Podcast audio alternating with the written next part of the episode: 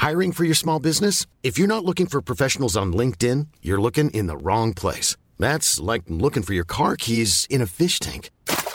LinkedIn helps you hire professionals you can't find anywhere else, even those who aren't actively searching for a new job but might be open to the perfect role. In a given month, over 70% of LinkedIn users don't even visit other leading job sites. So start looking in the right place. With LinkedIn, you can hire professionals like a professional. Post your free job on linkedin.com slash people today. Vacanze in Sicilia o in Sardegna. Con i traghetti GNV viaggi in relax, porti tutto quello che vuoi e ottieni super vantaggi. Col nuovo programma Fedeltà MyGNV accumuli punti viaggiando, ricevi un cashback del 20% e tanti sconti a bordo. Non c'è modo più conveniente per andare in vacanza. Scopri i dettagli su gnv.it. Da ogni euro lo smartphone Google Pixel 8 128 GB con Google AI per realizzare foto e video indimenticabili è tuo a 549 euro perché ogni euro batte forte sempre. Fino al 16 maggio.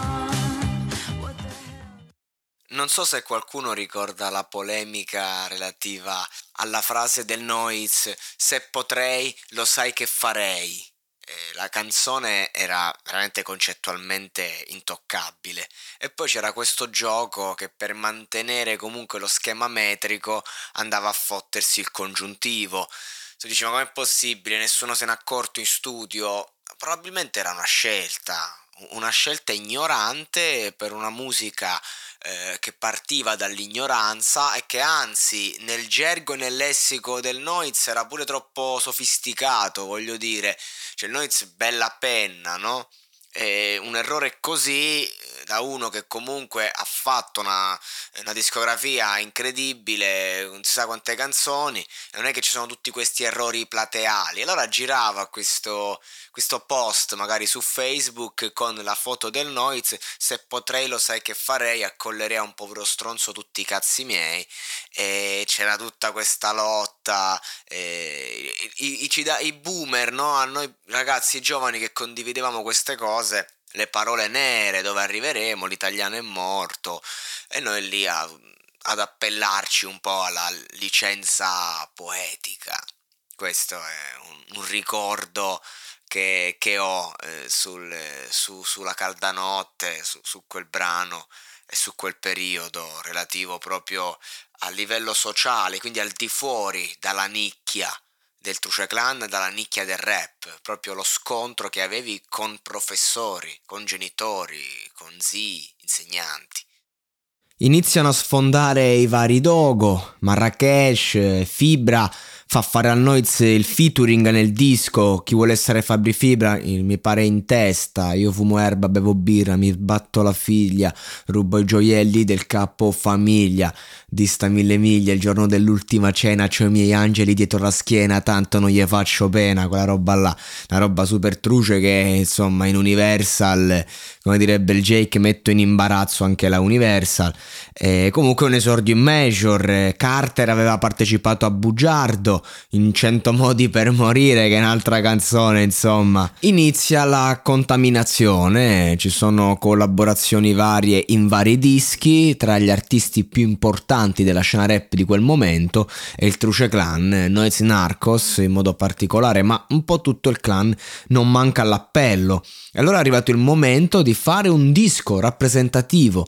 È così che nasce il Ministero dell'Inferno, eh, dove ci sono Fibra, Dogo, ma anche Caos, Colle del Fomento, una sorta di nazionale 2006 in musica hip hop, una celebrazione totale per un progetto trucido di contenuti perché i vari ospiti andavano a portare l'aspetto trucido di loro stessi. Quindi se c'era, non so, un aspetto in stile Mister Simpatia che, in, che sopravviveva in fibra, eh, veniva portato Ministro dell'Inferno, insomma, comunque in ogni featuring relativo e via dicendo. Inutile dire che a livello live eh, il degenero era a livelli mai raggiunti. Mm, da nessuno probabilmente. Roma era il centro della scena come non lo era mai stata prima. Questo è diciamo l'apice e la fine del Truce Clan.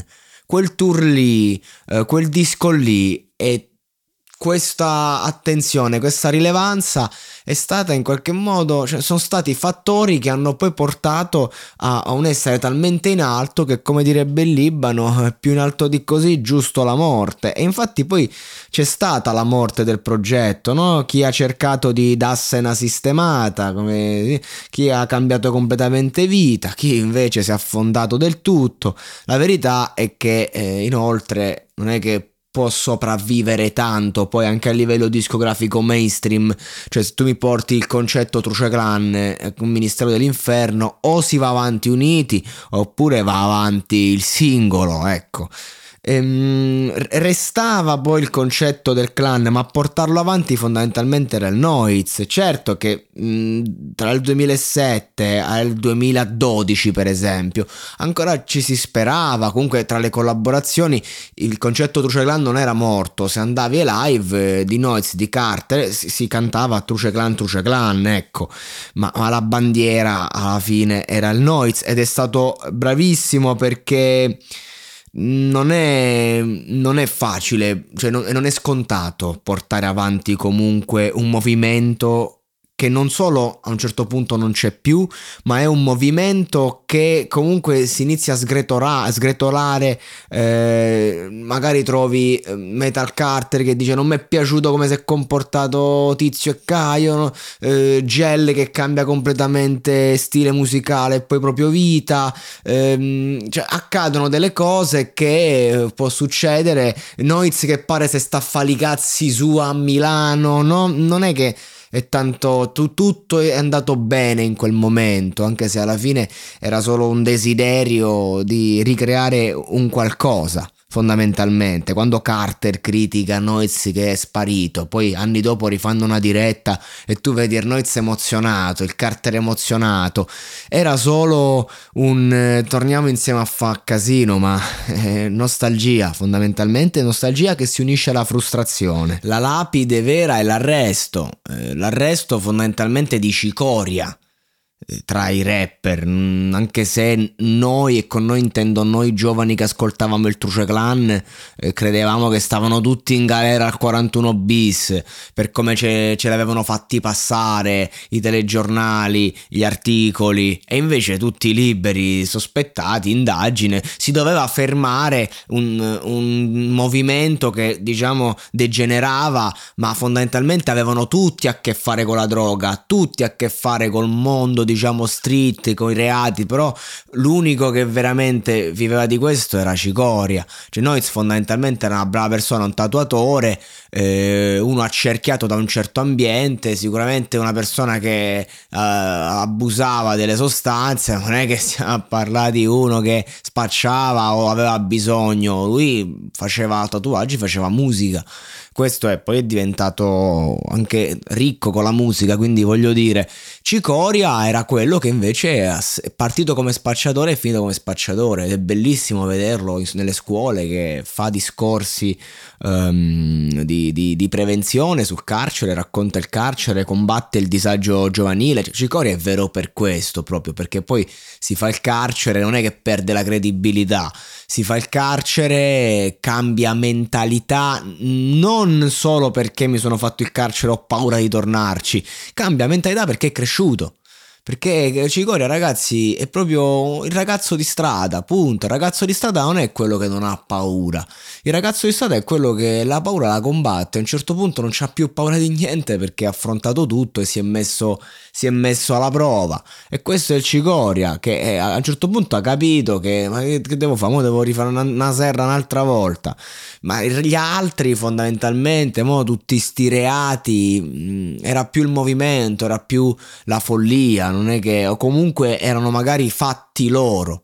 Cioè io non lo so che cazzo faceva magari Gast, non lo so che faceva eh, Tizio e Caio, insomma nella vita loro cazzi loro, però non è che stavano lì a fare movimenti internazionali, magari c'erano i loro giri per cazzi loro, però non avevano a che fare con il movimento inteso come oddio, dobbiamo fare una retata, li prendiamo tutti perché questi spacciano i live, cioè si diceva in giro, eh, girava sta voce, tu Gun organizza live, ma è tutta una copertura per vendere droga droga, ma no, al massimo mh, mm, spesso eravamo noi a lanciare eh, droga sul palco sperando che li prendessero, no? C'era questo mio amico eh, che ha l'ultimo live di Noiz, ormai re- recente, vi parlo del 2018-2019, mille persone, prepara questo cannone d'erba devastante, glielo porge, proprio fa, Noiz lo prende, fa dei tiri e poi fa anche un apprezzamento, quell'erba me la ricordo, una bubblegum devastante, e mm, è onore, orgoglio, oddio, Noiz ha fumato la mia canna e ne ha parlato sul palco,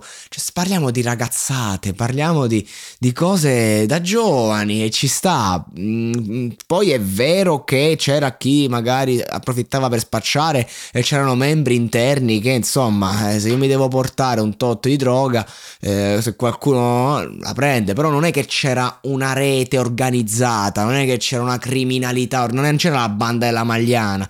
Si faceva musica erano artisti grandi artisti tra l'altro. Fondamentalmente questo. Comunque col cicoria dentro che poi quando esce mi ricordo nel disco ehm, Hasta la muerte, la traccia che dice il WN mi rimette in sella, cioè quel featuring io l'ho visto come quando, capito, esce di prigione l'amico della gang e tu gli dai un po' di soldi per iniziare, ecco quel, quel featuring è stato veramente bello, veramente di qualità e il Noiz ha dato tutto, ma Ercicoria ha dato veramente tutto.